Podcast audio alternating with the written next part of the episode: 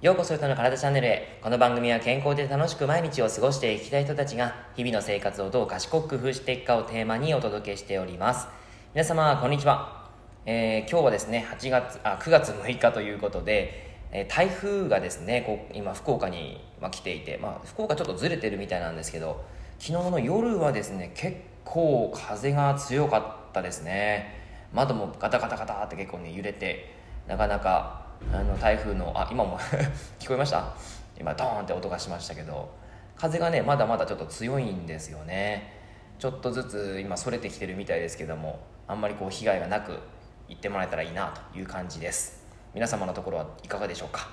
はい、えー、ひどくならないといいですね。はいそれを願ってます。はい、じゃあですね、今日は、えー、どちらかというと女性向けのお話になってきますし、あとはパーソナルトレーナーさんとかインストラクターさんでも、えっと、男性が女性を指導するときに知っておいてほしいダイエットの話、これは生理とダイエットのお話ですね。やっていきたいと思います。はい、えー、ダイエットをしたい。えー、そういった女性はすごく多いんですけども、やっぱりですね、男性と女性のダイエットっていうのはですね、結構違うんですよ。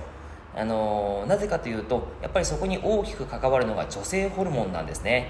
はいまあ、月経周期というのがありますけどもやっぱり生理ってですねあの必ず、まあ、必ずというかあの毎月来る生理周期というのは約28日で来るというふうにありますが、まあ、あの人によってはその頻回月経ですね、えー、月の中に1回から2回とか起こってしまうとかあとは逆に遅い。え月経もあったりします、まあ、そこに関してはですねいろいろとその女性ホルモンとか慢性炎症の関係があったりして、えー、それがまあ関係するんですけども今日はちょっとですねあのダイエットのお話なのでそこに関してはちょっと触れずにいきますがかなり女性ホルモンはやっぱりダイエットにすごくあの影響を及ぼします。えー、女性ホルモンはエストロゲンとプロゲステロンというのがあって、えー、それがですね、あのーまあ、生理が始まりそして卵胞期排卵期黄体期に合わせてそのエストロゲンとプロゲステロンがあの分泌量がまた変わってきたりするんですね。で、えー、その分泌の時期に合わせて結構体重が落ちにくい体脂肪率が減りにくい、えー、という時があります。そんな時に結構ね、あのー、気持ち的にはナーバスキーとかいう風になったりしてますからあの結構ね落ち込みやすいんですよ。でその時にやる気もちょっと起きないっていうことがあったりしますのでえー、そのタイミングをいかに乗り切って、えー、ちゃんとダイエットがしやすい時期に落とすかっていうことが鍵になってくるんですね。はい。一つ一つの木についてお話をしていきますがまず生理中ですね。キープ期っていうふうに言われたりしますけどこの時はですね体重体脂肪率が落ちにくい時期なので焦る必要は全くないです。ここでは体重が増えないようにするっていうくらいの感覚でいた方がいいですね。であの男性が知っておいてほしいのはこの時期っていうのは女性はですね疲れやすくてリラックスできることを考えて行動してあげると喜ばれるかもしれないです。はいこの時期はま体重体脂肪率が落ちないと。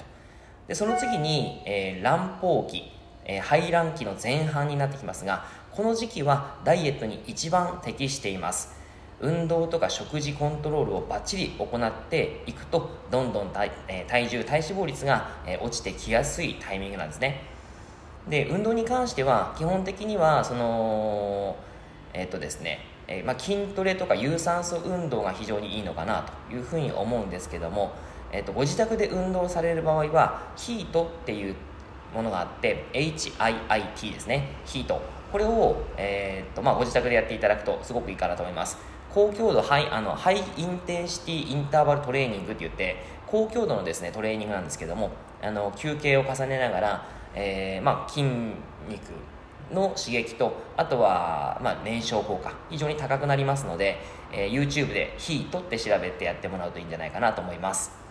はい。そしてですね、えー、っとあとは調調整期ということで、えー、排卵期の後半と黄体期の前半です。この時期はまだ痩せやすい時期になっていくんですね。なので運動量は継続してもらって、えーまあ、落ちやすいくなってきます。ただ精神的にモチベーションが下がりやすい時期ではあるんですよ。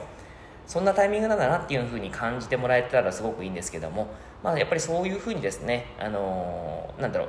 事前にこの時期は落ちない落ちにくいんだろうなっていうことを知っておくと、えー、心構えができていいんじゃないかなと思います。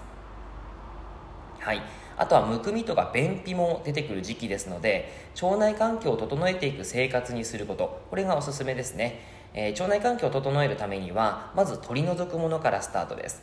小麦、えー、まあ、グルテンですね。グルテンとかカゼイン。あとは高血糖高脂肪食。アルコールカフェイン。あとはまあタバコとか、えー、薬。そういったものがですねできる限り少なくできるといいかなというところです。その上で水溶性食物、えー、繊維を中心に、えー、食事を食べていくといいです。例えば海藻類ごぼう玉ねぎ、えー、チコリ。こんにゃく、まあ、そういったものをいろいろとですね取っていただくといいかなというふうに思います。はい。そしてその次に溜め込み期というのがあって黄体期の後半と生理中です。この期はですねダイエットには向かないんですよ。えー、なんでかっていうとプロゲステロンの関係で体は水分や栄養素を余分に溜め込もうとしてしまいます、え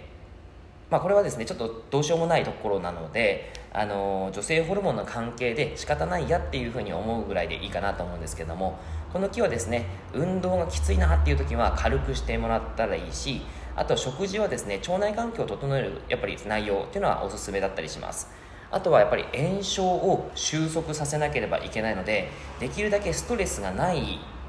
ことであったりとか楽しいなって思えることっていうのをすごく増やしてもらったりあとはですね、あのー、まあ、睡眠の質。睡眠をしっかりとるということも大切ですしあとはやっぱりオメガ3ですね。えっと魚青魚に入っている油。これをしっかりとっていただくといいかなというところです。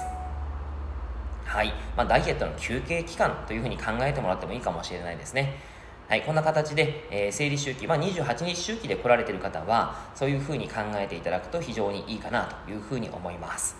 はい。まあ、ちょっと、えっ、ー、と、生理周期、月経周期が、あの、バラバラだよっていう方はですね、えー、そこに対するアプローチをしていかなければいけないので、今回はお話は、あの、割愛しますが、まあ、それもですね、ちょっと必要だよってことを知っておいてください。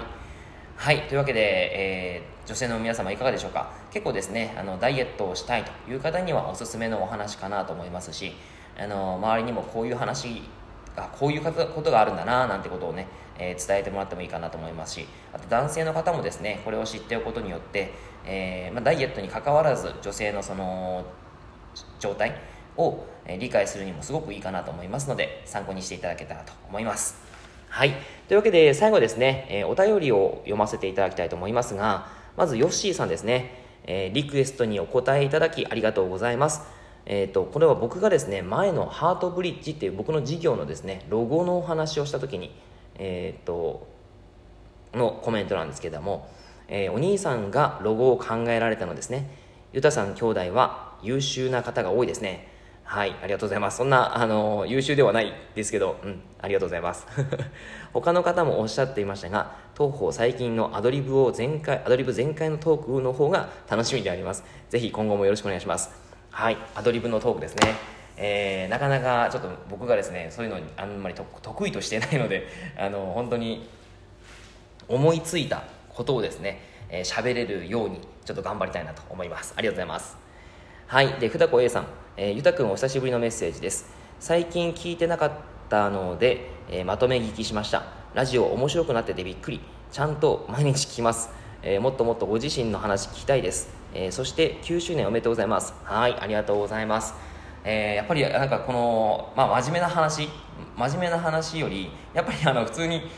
なんでしょう、僕のこととか、えーと話した方がいいのかなっていうのをすごい感じますよね。はい、皆さんのコメントからですね、えー、ラジオのあこういう風に作っていけば作っていけばいいのかなっていうのをなんとなくあの分かってきたりしますはい皆様ありがとうございますえー、もう少しですね自分のことをちゃんと話せられるように、